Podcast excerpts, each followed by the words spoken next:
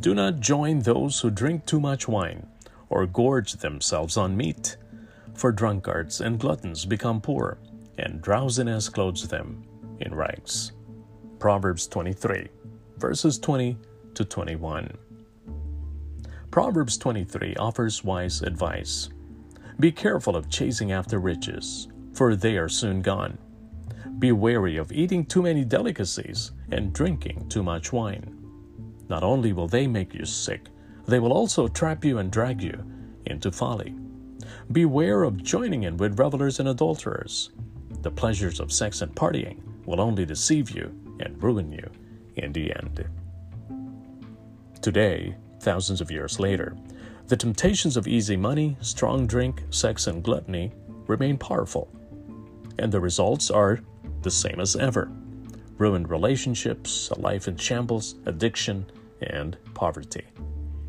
Proverbs urges young people to listen to the warnings of their parents to get wisdom and discipline, or they may end up stumbling through the streets, begging for a handout among cars stopped at a traffic light.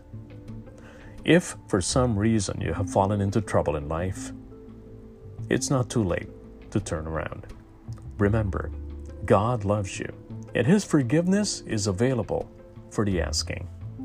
So be zealous for the fear of the Lord, and there will be a future hope for you. If your heart is anchored in God's love, your hope will not be cut off. You may not end up rich here on earth, but you won't be reduced to ranks, because the riches of the good news of God's salvation last forever. Let's pray.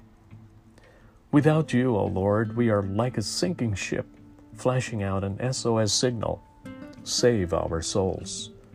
Through Christ, we ask you to save and renew us. And in His name we pray. Amen.